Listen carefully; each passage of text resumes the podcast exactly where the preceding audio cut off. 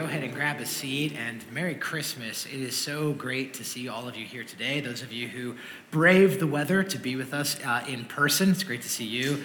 And of course, if you're joining us on live stream, if you're connecting that way, hopefully you're staying warm, and uh, we're glad you're able to be with us here today.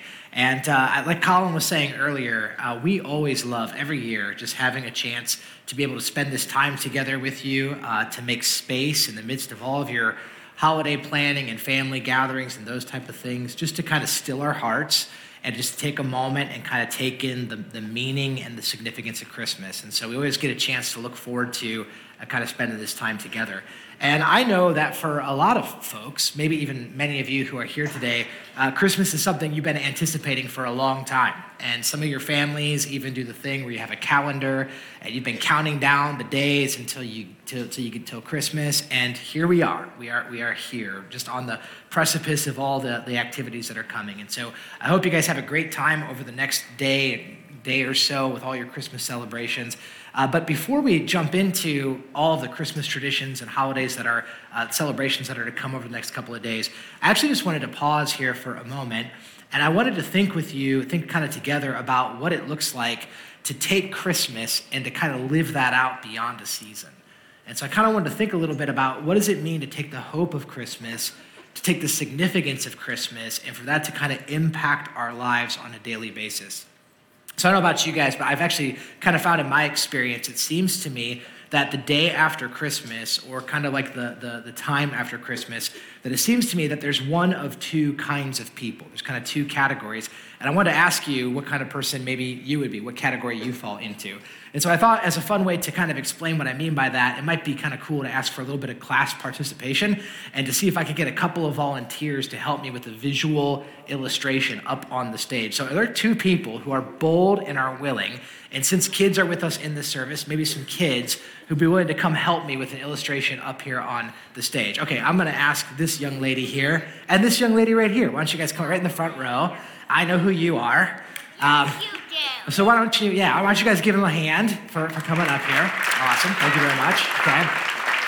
So let's do some introductions. What is your name, young lady? Gracie. This is Gracie, everybody. Everyone say hi, Gracie. Hi, Gracie. Hi, Gracie. And over here we have? Megan. Megan, everyone say hi, Megan. Hi, Megan. Okay, so they're just gonna help me out with this illustration. So Megan, I want you to stand right here in front of this screen, and you can stand right there, Gracie, okay? So like I said, I have found that after Christmas, there tends to be one of two categories of people. So Megan and Gracie are gonna help us kind of represent those two categories. The first category Megan is gonna help us with is what I call the ASAPers. Okay, so you're gonna hold that sign. So what is the ASAPer? Okay, the ASAPer is the person who says, after Christmas is over, it's time to take the decorations down and the tree down as soon as possible. Okay, so this is the person that would say, Christmas is great and all, and it's all fun and it's wonderful, but when it's over, it's over, right? And so I don't want to hear another Christmas song, and it's time to put all those things away. So those would be the ASAPers. Now, on the other extreme, Gracie is going to help us represent what I call the A-lappers. Okay, so you guys can probably guess, what does A-lapper stand for? As long as possible. Okay, so these are the folks who say, we want to stretch the Christmas season as far and as long as we can. So the Christmas tree is going to stay up as long as it's socially acceptable to do so, right? The, the Christmas lights are going to stay on the house until the H O A tells me to take them down, that whole idea. So let me ask you guys in the room, how many of you would say that on a spectrum of ASAP to A LAP, that you lean this way? You're kind of more towards the, the Megan side, the ASAP. How many of you would say that? Okay, good. So your hands popped up pretty quick. I could see that. How many of you would say that you're more on this side? You're more the A-lapper. Okay, most of you in this room. Yeah, yeah, exactly. And um, here's, here's a follow-up question. How many of you live in a house divided where you differ on? Okay, that's gotta be fun for you. So you guys can figure that out. So let me see if you guys can guess where my family lands. I'll tell you a quick story and then see if you can guess what we are. So a couple years ago, um, the Christmas lights on our house actually weren't working anymore. So I went out and I bought some new Christmas lights. And I found these lights that uh, quite honestly were a little bit of a game changer for us. We found these lights, and I'm sure you guys have seen them, where you could actually change the color on your phone. Right? Have you guys seen these? A lot of you guys have these. So these were awesome. So we put these up on our house for Christmas. And of course I chose, you know, Christmas colors, right? So I chose red and green, put them up on the house. And uh, Christmas came and Christmas went. And I thought, okay, well, our Christmas lights, we should probably take them down at some point. But, you know, we'll give it a couple weeks because that seems like it's kind of socially acceptable. So we waited a couple weeks. Well, then time kind of got away from us, and a couple weeks became several weeks. And then at the end of January, like, most of our neighborhood had taken their lights down, and ours were still up. So I was like, I probably better go take those down. But my wife and I had this conversation, and she had this great idea. She said, well, before you take those down, she said, what's coming up in February? I said, well, you know, February fourteenth is right around the corner. So you guys see where this is going, right? So we said, let's just go ahead and change the color of the lights. So I got it out and I changed it to what? Red. So these Christmas lights with one touch of a finger became Valentine's Day lights, right? And I thought, okay, that'll buy me a couple of weeks. So it did. So February fourteenth came and went, and I thought, well, it's still cold outside and I don't really want to get on a ladder right now. So I thought, what's coming up in March? And of course I thought, Saint Patrick's Day, right? You guys are smart people. So I changed it to green. And I thought, there we go, that'll buy us some time. Well, that bought us most of March. Then when that happened, I thought, well, we're on a roll here. So what else could we do? And I thought, well, easily, fourth of July, right? So I checked, no, I'm just kidding. I didn't actually do that. But uh, honestly, we took our lights down uh, this last year. We took them down the week of Easter. So I would say that we are, my family and I, we would be, we are A-lappers. So there you have it, A-sappers, A-lappers. Thank you guys so much. Can you guys give it up again for Megan and for Gracie? You guys can just put the signs right on the ground. And before you take a seat, I just have a, a, a quick gift just to say thank you for joining us. It is a uh, gluten-free, non-G M O, uh, you know, uh, glu- you know, candy canes. There you go. There you go. You never know these days. So, so there you have it. So why do I bring that up? Why that silly illustration? He- here's why. Because I think one thing that we all would agree with is that holiday decorations are seasonal. Now, we might not necessarily all agree on when we put those up or when we take those down. I think all of us would agree that, yeah, you know, Christmas lights, Christmas decorations, they last for a season. And of course, what we mean by that is there's a time that you take them out, there's a time that they're visible, there's a time that they're kind of right in front of you. But then after the season is done, you kind of take those things and you put them away, and you don't really think about them until the next season comes around again. Now, the reason I bring that up is actually to ask a deeper question. And quite honestly, it's a little bit of a straightforward question. But this is the question that I want to invite you to think about and ask here today on Christmas Eve is, do, maybe for you or for your family or in your life, do you find that sometimes you interact with Jesus in a seasonal way? Do you interact with Jesus in a seasonal way? What I mean by that is this. I think that for a lot of us, in fact, probably many of us in this room, we would say that Jesus is a, is a part of our holidays. Jesus is a part of our tradition. Jesus is a part of our season. And quite honestly, for a lot of us in this room, Jesus is a very important part of our holidays. And so, you know, we get the Christmas tree out, we get the decorations, and among the decorations, we have a nativity set.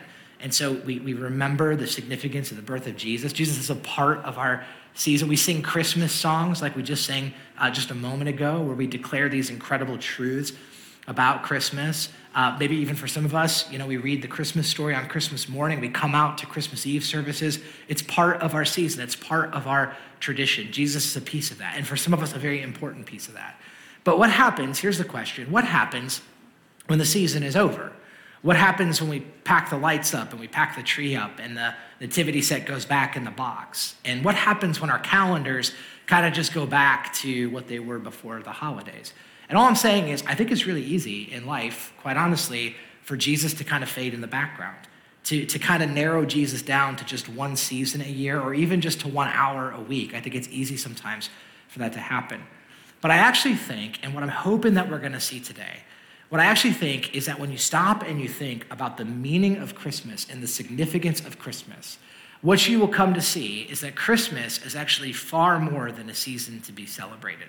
Christmas is way more than just a holiday. Christmas is actually far more than just Jesus' birthday. It is that, but it's more than that. I think what you're going to see when you really stop and think about Christmas itself is that Christmas is actually an invitation. It is an invitation from God to live life with God. Christmas is way more than a celebration. It is that, but it's more than that. It's an invitation from the God of the universe to live life with him. You guys, I don't think that there's maybe a more clear place that you can see this than in uh, in the Christmas story according to the Gospel of John. And I actually want to take a look at that with you here together this morning. Some of you guys know that in the Bible, there's actually a few different Christmas accounts that we have recorded. And one of those comes from a guy named John.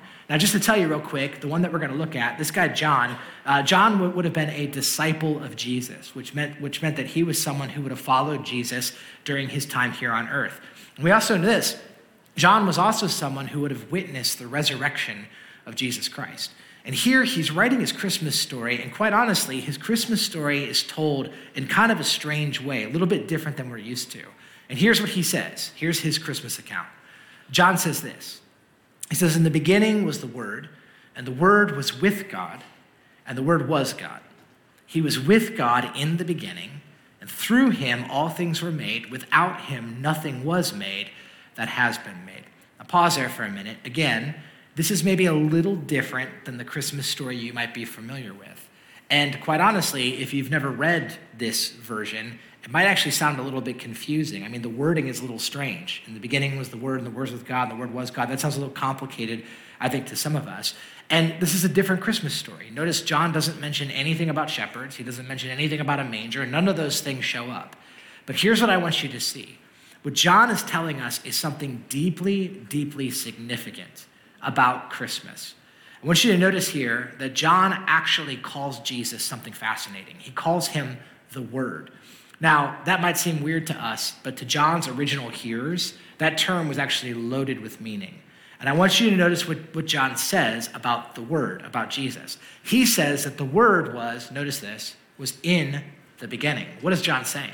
What John is saying is what the Bible teaches, and that is this, that Jesus didn't actually originate at Christmas, that Jesus actually finds his, is all the way back from the very beginning. And not just that, look what he says. He says that the Word was in the beginning, that the Word was with God, that the Word, it, that he himself was God. And then look at this. He says that the Word, that through him, all things were made. Without him, nothing has been made that has that is made that has been made. What is John declaring about Jesus? You guys, this is a profound declaration. John is saying that this Jesus, this Jesus is the one who is from the beginning, who is with God, who himself is God, the one who created all things. This is a profound statement. John is saying that Jesus is the creator, transcendent God all the way from the beginning. This is a massive declaration about who Jesus is. And you guys, if this isn't breathtaking enough, look at what John goes on to say in John chapter one, verse fourteen. Look what he says. This is amazing. He says, "The Word became flesh." The Word, what Word? The same Word that was in the beginning, the same Word that was with God, the same Word that was God, the same Word that was the creator of all things. That God, he says, became flesh. In other words, what he says is he's saying that God himself took on human nature and entered into the human story. And of course, you guys, this is what we celebrate at Christmas. It's Emmanuel, that God came to be with us. But I want you to notice even more than that. Look at what John says. He says, "The Word became flesh." And then look at this next part. He says, "And he made his dwelling among us." He made his dwelling among us. I'll tell you something really fascinating. In the original language that John wrote this, it would have been the language of Greek. In the original language, John picks a very unique word when he says that the Word became flesh and made his dwelling among us. It's a very unique word. It only shows up a handful of times in the entire New Testament. And it is a really weird word. It's this word right here. It is literally the word tabernacle. Some translations put it this way. The Word became flesh and tabernacled among us. Now, what in the world does that mean? That is a really weird word. My guess is you probably can't think of the last time that you used the word tabernacle when you were talking to somebody. Well, the word tabernacle is actually a really important word. It literally just means this. It means tent. It means abode. It means a dwelling place. That's what it means. But some of you know this. I think that the reason that John picked this word is because it has tremendous biblical significance. Many of you know in the Old Testament, the tabernacle was deeply significant. Without getting too into the details, here's what we're going to see in the Bible. In the Old Testament, the tabernacle was the place. It was the place where you would go to meet with God. In fact, the tabernacle was actually called the tent of meeting. It was a place that God commanded his people to build, and it was the place where it was thought that heaven met earth. And so if you wanted to go and interact with God, the place where you would go is you would go to the tabernacle. You would go to the tent of meeting. In fact, maybe the best way to think of the tabernacle, the tabernacle was basically God's way of saying, I want to move into your neighborhood, and I want to dwell among my people. But here's what's crazy. The tabernacle was the place where you met with God. It also was the place where sacrifices were made and forgiveness was found. Many of you know that in the Bible, what it's going to teach is that one of the obstacles that keeps us from a right relationship with God is what the Bible calls our sin. But God made a provision for that. And so when you went to the tabernacle, you would make sacrifices and find forgiveness so that you could worship and you could have a relationship with God. So the tabernacle was the place where you would go to meet with God, the places where sacrifices were found, and the place where you would worship and you would have a relationship with the living God, the creator God. Well, some of you know the story. Later, the tabernacle became the temple. But then in John, John, then in the, in the Gospel of John, John says something amazing. He says that the Word, that the creator God of the universe took on flesh and he tabernacled among us. He uses the same word here. What is he saying? Here's what he's saying. He's telling us that Jesus is the person where we meet God. Jesus is the person where heaven meets earth, where the Word became flesh. If you want to know who God is and what God is like, he's saying, look at Jesus, because he is the Word made flesh. Jesus is the place, many of us know this, he's the person where the ultimate sacrifice has been made and where forgiveness is found. So we all know the story. This, this Jesus who was born in a manger went on to live a perfect life that we couldn't live. And then he died a sacrificial death in our place on the cross to atone for our sins so that we could worship him and find a relationship with God, that we could be put back into the kind of relationship that God created for us to have with him from the very beginning. So you guys, I hope that what you see, what John is trying to tell us, I hope you see this. John is trying to help us see that Christmas is far more than a season to be celebrated. Christmas is way more than just Jesus' birthday. Christmas is an open invitation from the God of the universe extended to you to do life with him, to live life with him. He wants to dwell among us. You guys, I hope that you see that in Jesus Christ, God has done everything to reach out to us. He has done everything to initiate with us. He has done everything to eliminate every obstacle that would keep us from having a relationship with him. But can I tell you this too, that even though it's true that God in Jesus has done everything to reach out to you and to move towards you, there is one thing that God will not do. There's one thing that he won't do, and it's this. He will not force this relationship on you. God will do everything to invite you and to make this relationship available for you, and he has. But there's one thing that he will not do, and that is that he will not force this relationship on you. Just like every healthy relationship, what's required is that it has to be reciprocated. It requires that there's two parties who are moving towards each other. That's what's required for the relationship to work. And you guys, I think that's why Jesus says later on in the gospel, I think that's why Jesus is going to say to his disciples this. He says to his disciples, I want you to abide in me as I abide in you. And interestingly, the word abide is the same word for abode. It's where we get the word home from. And what's he what's he saying here? Because I think this is what Jesus is saying. I think what Jesus is saying is in the same way that he has moved towards us because he wants to make his home among us, I think he's saying, I want you to do the same. I want you to move towards me, and I want you to build a home. I want you to build a life with me. So I think I think we all understand this in relational terms, right? Every relationship we have kind of operates this way, doesn't it? In any relationship, you have a choice. You can either reject the relationship or resist it. You can you can grow distant in that relationship and keep it at an arm's length, or you can stay current in that relationship. You can invest in it. You can do life together. Every relationship we have is like this. In fact, you guys can think about think about the relationship with your parents or your kids or your siblings or, or, or, or your friends in your life. Isn't it true that some of those relationships, there's resistance? Some of those relationships maybe have grown distant or cold, and some of them you have to stay current in in order to keep them healthy. In fact, for some of us, I mean, quite honestly, this might be the very reason why Christmas is so challenging for us. And so I, I, I am under no, impre- under no impression that Christmas is always an easy time of year for everybody. Uh, for some of you, Christmas is really difficult. It's really challenging. And maybe this year, Christmas is specifically challenging. And sometimes that's because there's a, a loss of a relationship, or there's a broken relationship in our lives, or maybe there's a family member or a friend that there's been distance in that relationship, and Christmas is a reminder of some of those things. And for that reason, Christmas can be very hard. But if you think about it in relational terms, you guys, this is what Christmas is telling us. It's telling us that the God of the universe has come to you and has initiated and has invited you to do life with him. That's available to you. So the real question, you guys, that I think Christmas should compel us to ask is this question right here, is do you want to do life with him? Do you want to do life with Jesus? And, and when I say do life with Jesus, what I don't mean is like, do you want to make Jesus part of your holidays? And what I don't mean is like, do you just want Jesus to be a piece of your life, like one hour a week or one day a week of your life? What I mean is, do you actually want Jesus to, to, to be part of your everyday life? In every moment, into every space of, of your life, do you want Jesus to be in, in relationship with you? Because you guys, here is the mind-blowing, magnificent truth of Christmas. The mind-blowing, magnificent truth is that the God of the universe wants that with you. Jesus wants a relationship with you, and he's inviting it to you. And so the real question is, do you want that with him? So listen, let me just say, I don't know where this message might be finding you today. I don't know what the circumstances of your life are. I don't know all of your stories. There's no way I could.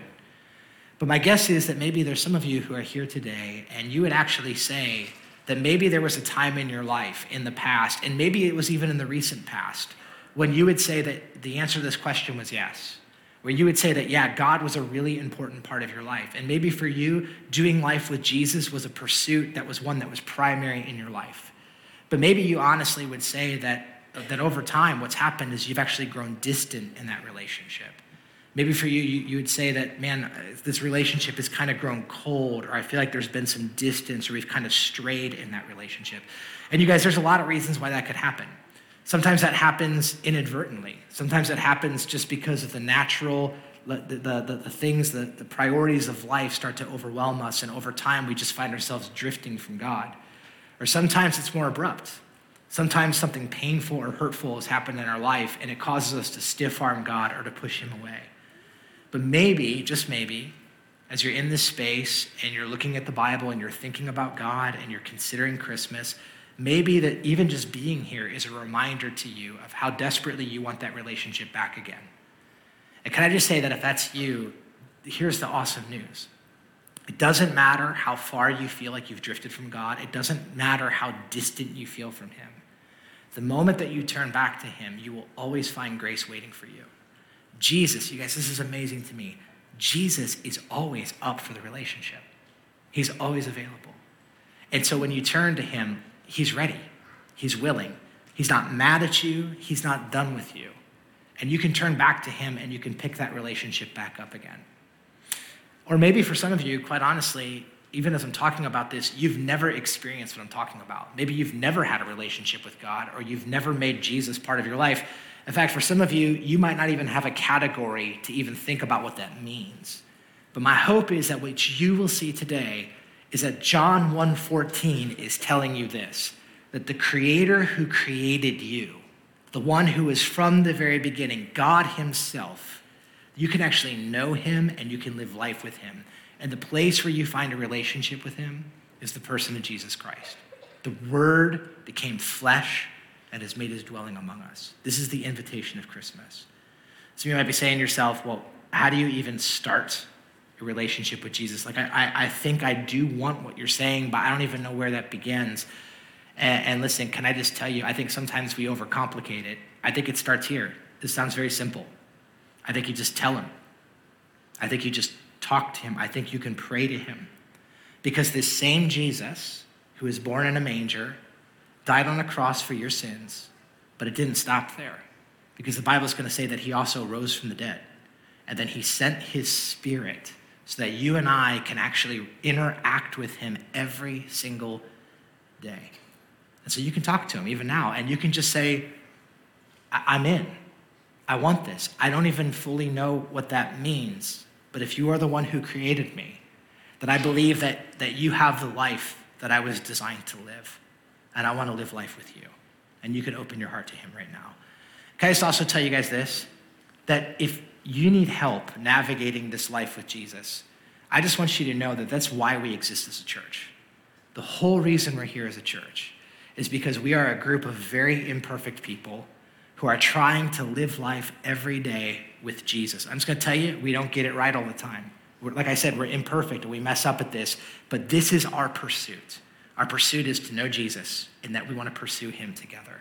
So I just wanna invite you, if you're a person that doesn't have a church home family, or if you're a person that doesn't have a community of people to help you follow Jesus, we would love to invite you to be part of this community. And you can do that by coming to weekend services. That's one thing that we do. But you could join a life group. You could even talk to those who came with, who you came with today. We'd love to try to help get you connected to a life with Jesus beyond a season. So you guys, I hope you hear me. I hope more than anything that you have an awesome Christmas. I hope that the plans over the next couple of days are wonderful. I hope you're with people that you love. I hope you really enjoy it. But I also hope and I also pray that when the season is over, that when the Christmas tree comes down, that when you take the lights off the house, whenever that might be, right, that maybe you would consider what it would look like to do life with Jesus beyond the season. Let's pray. Well, Jesus, I do want to say thank you that you came to be with us, that the God of the universe, the Word who was in the beginning, the Word who is with God, the Word who is God, the Word who's the creator of all things has stepped into the human story. And you did that so that you could invite us and initiate a life together with you. And so God, I pray that in the same way that you move towards us, that we would move towards you. I pray that our hearts would be open, Lord, open to you to say, yes, I want a life with you. I want a life with you beyond a season, beyond a day, beyond a moment, that we can actually live life together with the creator of the universe. So thank you that this is available and this is even possible because of Jesus. We pray it in your name. Amen.